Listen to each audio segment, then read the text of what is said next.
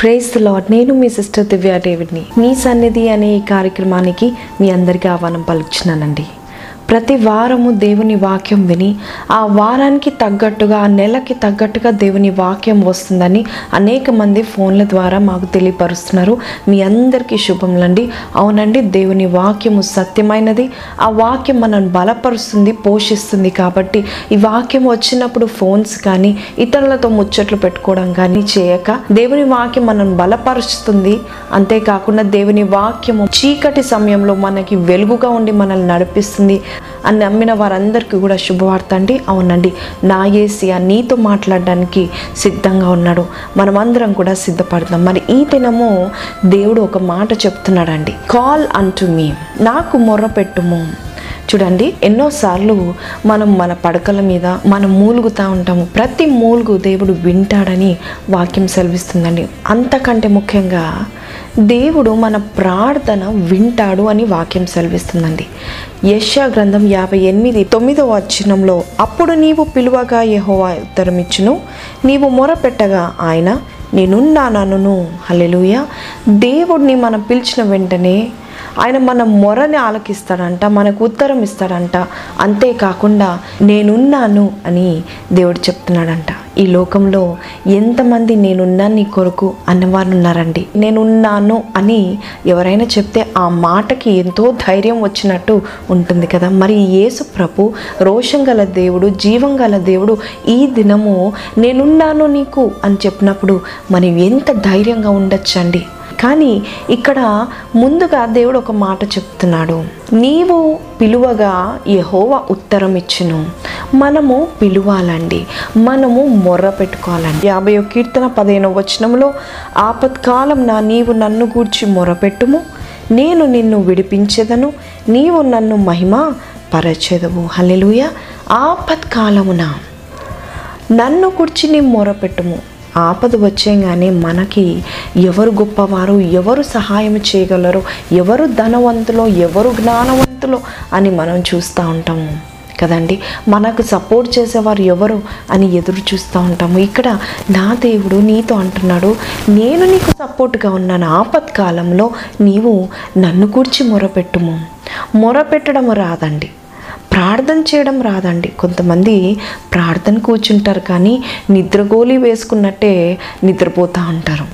అదే సమయంలో నిద్ర వస్తూ ఉంటుందండి. మరి ఈ దినము దేవుడు ఏం చెప్తున్నాడంటే నీవు మొరపెట్టినప్పుడు ఆపత్కాలంలో నేనున్నాను అని మాత్రమే కాక నేను నిన్ను విడిపిస్తాను నీవు నన్ను మహిమపరుస్తావు అని ఈ వాక్యం ద్వారా దేవుడు బయలుపరుస్తున్నాడండి. ఎంతమంది మొర పెట్టుకుంటున్నామండి ఒకరోజు ఒక భర్త ఎంతో వేదన పడి ఉన్నాడండి. చంటి పిల్ల తల్లికి ఫిట్స్ వ్యాధి వచ్చిందంటండి. ఆ భర్తకి ఏం చేయాలో అర్థం కాక అనేక మంది ప్రార్థన కోరేవాడు. అనేకులు ప్రార్థన చేశారు కానీ లాభం లేదు. ఎటువంటి మందులు పనిచేయట్లేదంట. సంవత్సరానికి ఒకసారి వచ్చే ఈ ఫిట్స్ వ్యాధి ఈసారి నెలకు ఒకసారి రావడం స్టార్ట్ అయింది. నెలకు ఒకసారి రావడం స్టార్ట్ అయిన ఈ ఫిట్స్ వ్యాధి రోజుకు ఒకసారి వస్తుందంట. ఇంకా రాను రాను ఇంకా విపరీతంగా గంటకొకసారి వస్తుందంట.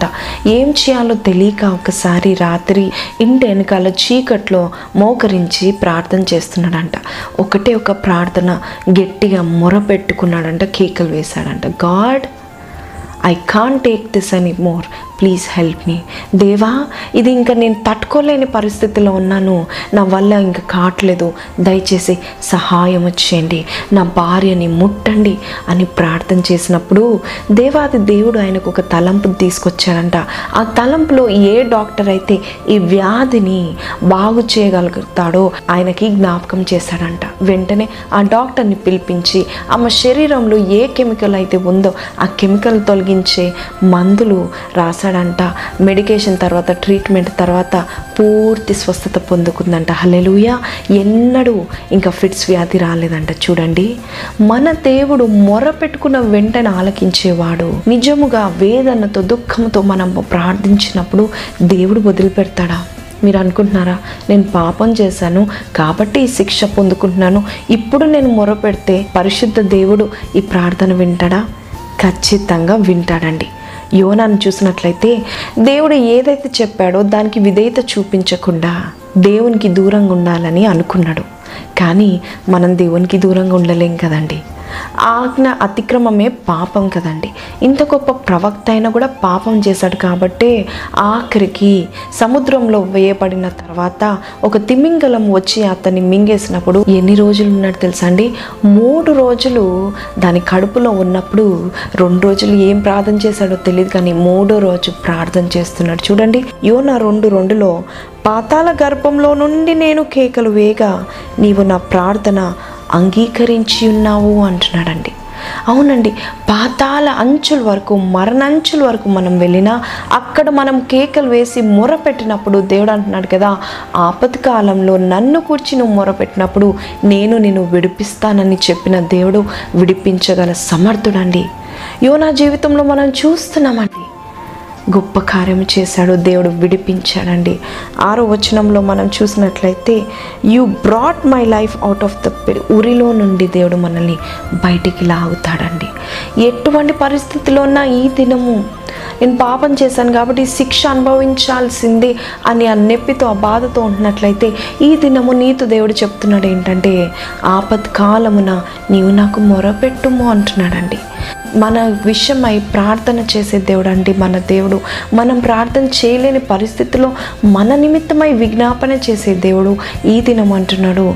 నువ్వు ఒక్కసారి మొరపెట్టు నేను వస్తాను. నీవు నన్ను పిలువు నేను నేను పలకరించడానికి వస్తాను. నీవు నా నామమున జ్ఞాపకం చేసుకో నువ్వు ఎక్కడో నా ప్రతి చోట నేను వచ్చి ఆశీర్వదిస్తాను అని నా దేవుడు బయలుపరుస్తున్నాడండి. జకర్యా పదమూడు తొమ్మిది వచనంలో వారు నా నామను బట్టి మొర పెట్టగా నేను వారి మొరను ఆలకించదను. దేవుని నామం బట్టి మనం మొర పెట్టినప్పుడు దేవుడు మన ప్రార్థన ఆలకిస్తాడంట అండి మార్క్ సువార్త పదో అధ్యాయము నలభై ఆరు నుంచి యాభై రెండు వరకు చదువుకుందామండి. వారు ఇరుకో పట్టణంనకు వచ్చిరి ఆయన తన శిష్యులతో బహుజన సమూహముతోనూ ఎరుకో నుండి బయలుదేరి వచ్చుచుండగా తీమయి కుమారుడగు భర్తిమయి అను గ్రుడ్డి భిక్షగాడు త్రోవ ప్రక్కన కూర్చుండెను. ఈయన నజరాయుడైన యేసు అని వాడు విని దావీదు కుమారుడ యేసు నన్ను కర్ణింపమని కేకలు వేయ మొదలు పెట్టెను. చూడండి ఈ వాక్య భాగంలో ఒక భిక్షగాడు గురించి అతని పేరేంటి అతని తండ్రి పేరేంటి అని రాయబడి ఉందండి ఈ వాక్యంలో. బైబిల్ గ్రంథంలో ఆయన పేరు వేయబడిందండి. ఈ భిక్షగాని పేరు ఎందుకు బైబిల్లో రాయబడిందంటే ఆయన గొప్ప విశ్వాసి దేవుణ్ణి నమ్మిన వ్యక్తి. అవునండి. మనము దేవుని నమ్మితే నీతిమంతులుగా ఎంచబడతామంట. ఈ భిక్షగాడు విన్నాడంట అండి యేసు ప్రభు ఈ మార్గం గుండా వెళ్తున్నాడని.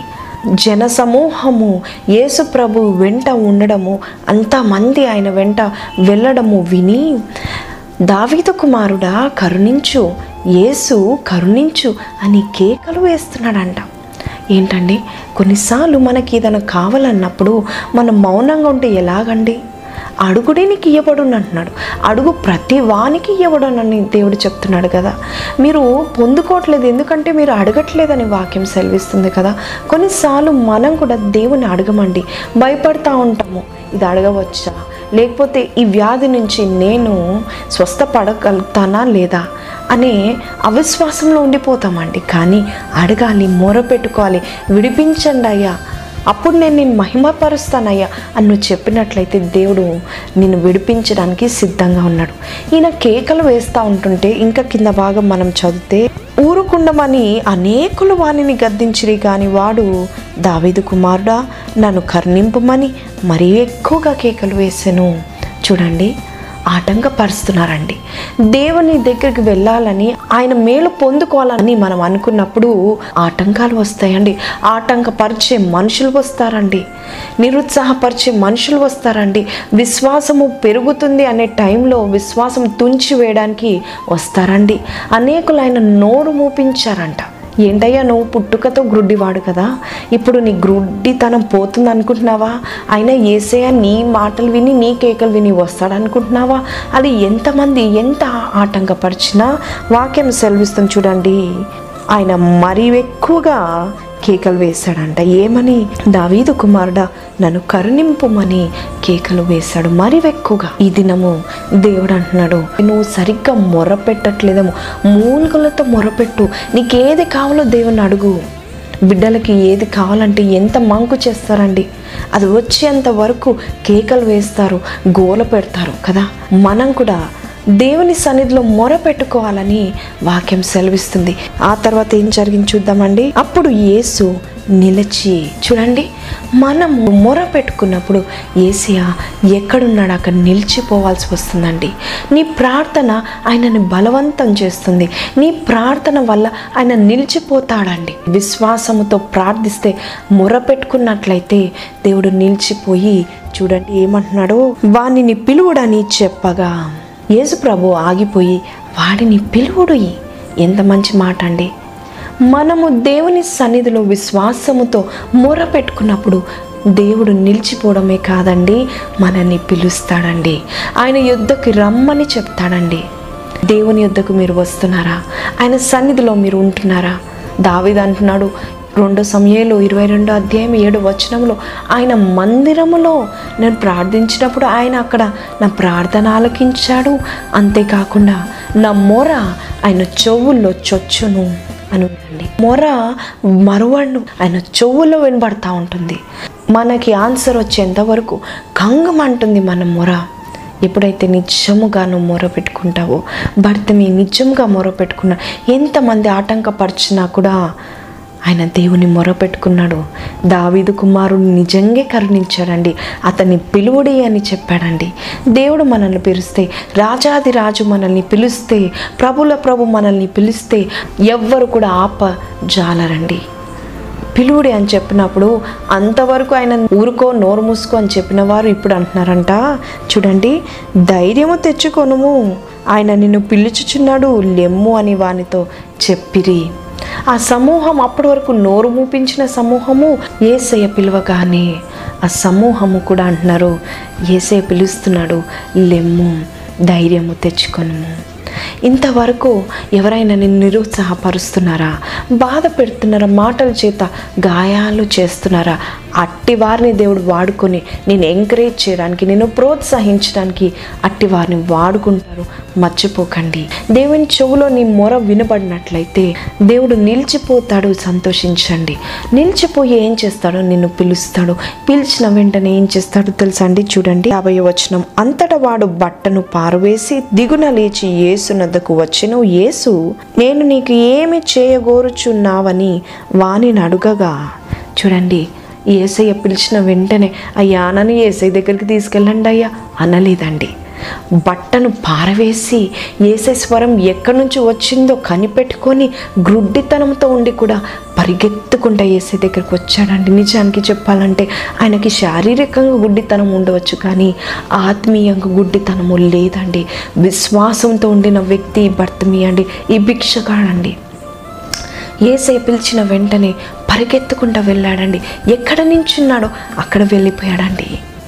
అటువంటి ఆత్మీయత మనకు కూడా ఉంటే ఏసీ ఎక్కడున్నాడో మనం అక్కడే వెతుకుతామండి. ఆయన పిలవంగానే ఆయన దగ్గరికి వెళ్తామండి. ఇప్పుడు రాను ప్రభా రేపు రా- వస్తాను ప్రభా అని అనలేదండి. మూర పెట్టుకున్నాడండి. ఏసే పిలిచాడండి పిలవంగానే ఏసయ్య ఇంత చక్కని మాట అంటున్నాడు. నీకు నేను ఏమి చేయాలి? నీ కోరిక ఏంటి? నీకు ఏమి కావాలి నన్ను అడుగు. ఎప్పుడు అడుగుతాడు తెలుసా అండి ఏసయ్య? ఎప్పుడైతే విశ్వాసముతో నువ్వు మొర పెట్టుకున్నప్పుడు ఎప్పుడైతే నువ్వు సిన్సియర్గా దేవుడు నా కార్యము చేయాలని మొర పెట్టుకున్నప్పుడు దావిదు మొర పెట్టుకున్నాడండి దేవా ఈ మరణపాశంలో ఉన్నానయ్యా. ఈ పాతాల గర్భంలో ఉన్నానయ్యా. అయినా నీవు నీ కుమారుణ్ణి కుళ్ళు పట్ట నీవు అంటున్నాడండి దావిదు. ఈ దినం ఆపత్కాలంలో ఉన్నప్పుడు నువ్వు మొరపెట్టుకుంటే దేవుడు వస్తాడండి. హిజిక్య మొరపెట్టుకున్నాడు. నీ కృపతో నన్ను జ్ఞాపకం చేసుకో అని హిజిక్య రాజు మొరపెట్టుకున్నప్పుడు దేవుడు తిరిగి చెప్తున్నాడు హిజిక్యాతో నీవు కన్నీళ్ళు విడుచుట నేను చూచి తిని నీ ప్రార్థన నేను అంగీకరించి తిని అని దేవుడు చెప్పడం జరిగిందండి. హిజిక్యా మొర పెట్టుకున్నాడు కన్నీరు కాడ్చాడు కొన్నిసార్లు మనము కూడా కేకలు వేయాలి యోనా వలె దావీదు వలె అలాగే హిజిక్యా వలె గోడ వైపు తిరిగి దేవుని సన్నిధిలో ఆపద కాలంలో దావీదు ఎటువంటి పరిస్థితుల్లో దాక్కునేవాడు తెలుసండి? ఎంత చిన్న చిన్న గుహల్లో దాక్కునేవాడు తెలుసండి? చెట్ల వెనకాల గుట్టల వెనకాల దాక్కునేవాడండి. అటువంటి సమయంలో అటువంటి టైంలో దేవా ఆపత్కాలంలో నేను నిన్ను మొరపెట్టుకుంటున్నాను. ఆ శత్రువు నుండి నన్ను తప్పించండి అయ్యా. నీ రెక్కల్లో నన్ను దాచిపెట్టండి అయ్యా. ఇలా ప్రార్థన చేసేవాడు శత్రువు ఎక్కడున్నా కూడా దావిది ఎక్కడున్నాడో గుర్తుపట్టలేకుండా ఉండేవాడండి. అక్కడక్కడే తిరిగేవాడండి. సౌలు అక్కడే ఉండేవాడు కానీ దావీదు ఎక్కడున్నాడు తెలిసేది కాదండి. ఎందుకు తెలుసా? ఆపత్ కాలంలో మనుషుల వైపు చూడలేదు దావీదు సైనికుల వైపు చూడలేదు దావీదు కొండలాంటి మామ వైపు చూడలేదు. కానీ దేవుని వైపు చూసి యహోవా నామం మొర పెట్టుకున్నప్పుడు దేవుని రెక్కలు ఇలాగ వచ్చి అతన్ని కప్పివేశాయి. అందుకే దావిదంటున్నాడు నీవే నా దాగుచోటయ్యా అని అంటున్నాడండి. మన దాగుచోటు ఆయనే అండి. ఆపత్కాలంలో మొర పెట్టుకున్నప్పుడు ఆలకించే దేవుడు అండి ఎన్నిసార్లు యాక్సిడెంట్స్ నుంచి తప్పించాడు. ఎన్నిసార్లు వ్యాధి నుంచి తప్పించాడు. ఎన్నిసార్లు మన కోర్టు కేసు నుంచి తప్పించాడు. ఆపత్కాలంలో కాలంలో మొరపెట్టుకున్నప్పుడు నిందపాలు అవ్వకుండా దేవుడు మనల్ని కాపాడాడు. నలభై ఆరు పదమూడు వచనంలో ఒక మంచి మాట చెప్తుంది. నీ రక్షణ నాకు ఆలస్యము చేయవు అంటున్నాడు నిజమే మన దేవుడు మనం మొరపెట్టుకున్నప్పుడు ఆలస్యం చేసే దేవుడు కాదండి ఏసయ్య. ఈ దినం నుంచి మనం మొరపెట్టుకుందామా? ప్రభా ఏసయ్య ఈ దినము నేను నీ నామం మొరపెట్టుకుంటాము? దావిది కీర్తన నూట నలభై ఏడు కీర్తనలో ఒక మంచి మాట ఉంది అరుచుచుండు పిల్ల కాకులకు దేవుడు ఆహారం ఇచ్చు దేవుడు. అవి అరిచినప్పుడు వెంటనే దేవుడు వాడికి ఆహారం ఇచ్చిన దేవుడు. మరి నీకు నాకు ఆహారమే కాదండి. మనకేది కావాలో అది దేవుడు ఇవ్వడా? ఎబ్బేజ్ జీవితంలో అందరి చేత తృణీకరింపబడిన ఈ ఎబ్బేజు మొర్ర పెట్టుకున్నాడంట మొదటి దిన వృత్తాంతంలో నాలుగో అధ్యాయం పదవచనంలో ఈ ఎప్పేస్ అనే ఈ వ్యక్తి దురదృష్టవంతుడైన ఈ వ్యక్తి వేదన తెచ్చిపెట్టేవాడు అని అందరు అనుకుంటుండగా యెహోవాకి మొర పెట్టాడంట. అయ్యా నన్ను దీవించు. అయ్యా నా సరిహద్దులు విశాలపడచ్చు అయ్యా నా కీడు రాకుండా చూడు. అయ్యా నీ చేయి నాకు తోడుగా ఉండేటట్టు చూడని మొర్ర పెట్టుకున్నాడంట వాక్యం సెలవిస్తుంది. దేవుడు ఆయన మనవి ఆయన చేసిన ప్రార్థన అంగీకరించి అన్నదమ్ముల కంటే గొప్పగా దేవుడు ఆశీర్వాదం ఇచ్చాడంట మన దేవుడు ఆశీర్వదించే దేవుడు అంటే ముప్పై నాలుగు కీర్తన పదిహేడు వచనంలో నీతి మంతులు మొరపెట్టగా యహోవ ఆలకించును. వారి శ్రమలన్నిటిలో నుండి వారిని విడిపించునని వాక్యం సెలవిస్తుందండి. శ్రమలన్నిటిలో నుండి దేవుడు విడిపిస్తాడంట. అంతేకాదండి యష్యా ముప్పై పంతొమ్మిదో వచనంలో నీ మొరవిని నిశ్చయంగా నేను కరుణిస్తాను. దేవుడు కరుణించేవాడు. అంతేకాదండి ఇర్మియా ముప్పై ఒకటి తొమ్మిదిలో వారు నన్ను ప్రార్థించుచుండగా నేను వారిని నడిపిస్తాను అని చెప్తున్నాడండి. మనం ప్రార్థిస్తుండగా దేవుడు ఆలకిస్తాడండి. జార్జ్ ముల్లా రాయ్ గారు గొప్ప సేవకుడు. పదివేల మంది ఆర్ఫన్లకి ప్రతి దినం భోజనం పెట్టాల్సి వచ్చేది కానీ ఆ సమయంలో డబ్బు ఉండేది కాదు. డబ్బు కూడబెట్టుకునేవాడు కాదు. కానీ ఏ టైంకి ఆ టైంకి పదివేల మందికి ఆహారము కడుపు నిండా పెట్టగల దైవజనుడు ఈ జార్జ్ ముల్లర్ గారు. ఎందుకు తెలుసా అండి? కొన్ని వేల పేజీలు ముప్పై వేల పేజీల కంటే ఎక్కువ ఆయన ప్రార్థన రాసుకునేవాడంట ప్రార్థన చేసేవాడంట మొర్ర పెట్టుకునేవాడంట. నా పోషకుడు నువ్వే కదా ప్రభా నీవే ఈ యొక్క ఆర్ఫనేజ్ని పోషించండి పదివేల ఆర్ఫన్స్ని పోషించండి అనాథ పిల్లలు ఉన్నారయ్యా వారందరినీ పోషించండి అని ప్రార్థన చేసుకునేవాడు. ఒక దినాన నా తల్లిగారు నా తండ్రిగారు సేవకు వెళ్ళి తిరిగి ఇంటికి వచ్చే సమయంలో మెటాడోర్ వ్యాన్లో ప్రయాణం చేస్తుండగా సడన్గా డాడీ హిస్టీరియా అటాక్ అయినప్పుడు తన కాలు ఎక్సలరేటర్ మీద పెట్టినప్పుడు గట్టిగా బిగిసిపోయి ఆ కాలు ఎక్సలరేటర్ మీద పెట్టినప్పుడు ఆ బండి అటు ఇటు ఫాస్ట్గా మూవ్ అవుతుంది పక్కన. తల్లి భయం పట్టుకుంది ఇంకా చనిపోతాము అనే సమయంలో గట్టిగా కేకలతో మొర పెట్టుకుంది. దేవా సహాయం చేయనప్పుడు తల్లిగారు ఒక దర్శనం చూశారు. ఒక పెద్ద హస్తం వచ్చి ఆ యొక్క మెటడోర్ ఆ యొక్క వ్యాన్ కింద నుంచి లేపి తీసుకెళ్ళి ఒక చోట పెట్టినట్టు ఈ దర్శనం కనబడింది. ఆ దర్శనం కనబడిన పది సెకండ్లకే ఆ వ్యాన్ ఒక చోట ఆగిపోయినట్టు ఏంటి అని కళ్ళు తెరిచినప్పుడు ముందు ఒక చెట్టు వెనక ఒక చెట్టు మధ్యలో ఎవరో ఈ వ్యాన్ని తీసుకొచ్చి పెట్టినట్టు ఆ దర్శనం చూసిన వెంటనే తల్లి ఎంతగానో దేవుని కృతజ్ఞత అర్పణ చెల్లించింది. అంతేకాదండి అప్పటి వరకు ఎంతో బిజీగా ఉన్న రోడ్డు ఒక్క వాహనం రాకుండా దేవుడు కాపాడమే కాకుండా ఆ తర్వాత ఎప్పుడైతే ఆ వ్యాన్ని అక్కడ దేవుడు పెట్టేశాడో అప్పుడు అనేకమైన లారీలు బస్సులు రావడం జరిగింది. చూడండి దేవుడు చేసే కార్యము. ఒక్క మొర మనం పెట్టుకుంటే నీ భార్య గురించి భర్త మొర పెట్టుకున్నప్పుడు ఇసాకు మొర పెట్టుకున్నాడు అయ్యా దేవా రేపకా గర్భము తెరవలేదయ్యా అని మొర పెట్టుకున్నప్పుడు ప్రార్థించినప్పుడు దేవుడు గర్భం తెరవలేదా? అన్న మొర పెట్టుకున్నప్పుడు హన్నాకి దేవుడు కార్యము చేయలేదా? దావిది మొర పెట్టుకున్నప్పుడు శత్రువుల బాధల నుంచి దావిదిని దేవుడు విడిపించలేదు? ప్రతి యుద్ధంలో గెలుపుని దావిదికి దయచేయలేదా?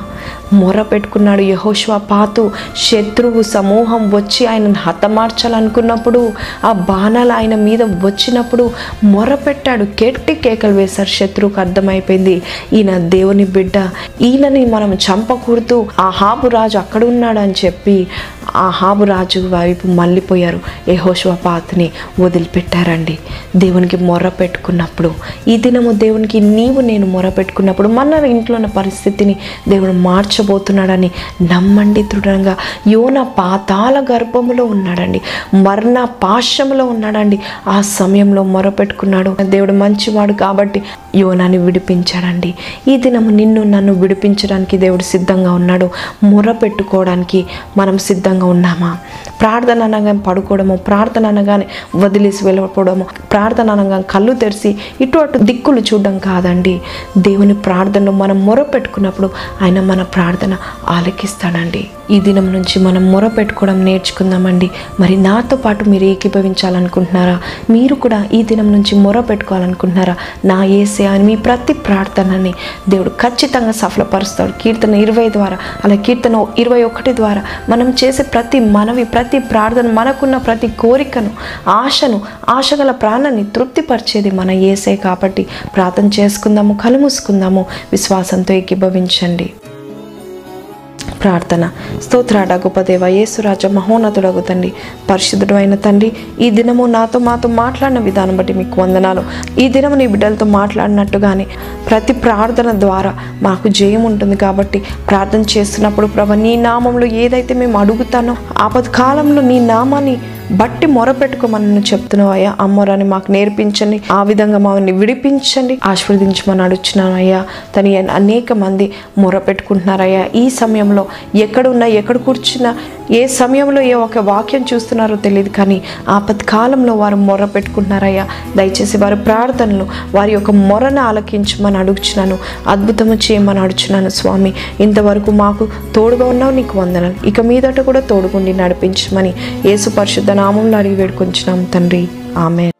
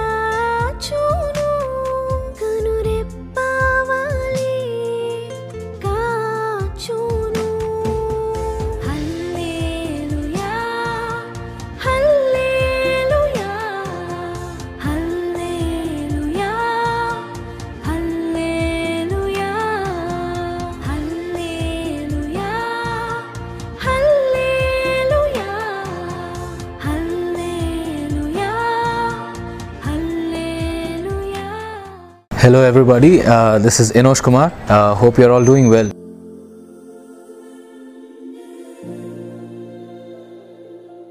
for the first time I came to the saw assembly church చాలా సంతోషంగా ఉంది. ఐ వాజ్ సో బ్లెస్డ్ చాలా అన్ఎక్స్పెక్టెడ్గా నేను ఇక్కడికి రావడం జరిగింది. And the worship the word and I felt the presence of God over here system messages నుంచి దేవుడు మీతో ఏ రకంగా మాట్లాడినా సరే అవి మీరు వచ్చి షేర్ చేసుకోవచ్చు. It's like it's more of a family than a church so you can share all your experiences people will be praying for you and I encourage everyone to come over here listen to the word of God feel the presence of God and um, take back and go back with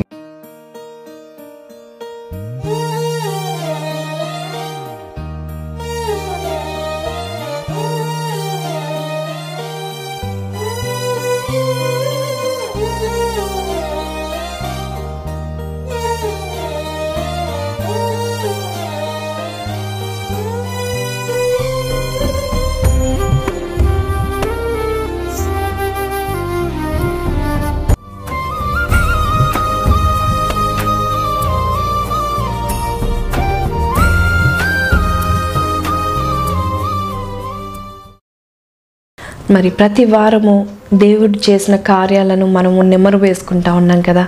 ఈసారి ఎవరు రాస్తున్నారో వారి గృహంలో ఏం జరిగిందో చదువుతామా? Praise lord sister గారు. నా పేరు అశ్విని.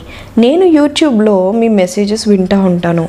మీ messages అంటే నాకు చాలా ఇష్టం. ఎందుకంటే అవి ధైర్యాన్ని ఇస్తాయి చాలా బాగా చెప్తారు. మరి నా సాక్ష్యం ఏంటంటే సెప్టెంబర్ ట్వంటీ ఎయిత్ ఇరవయో తారీఖున మా బ్రదర్కి బాబు పుట్టాడు. చాలా సంతోషించామండి.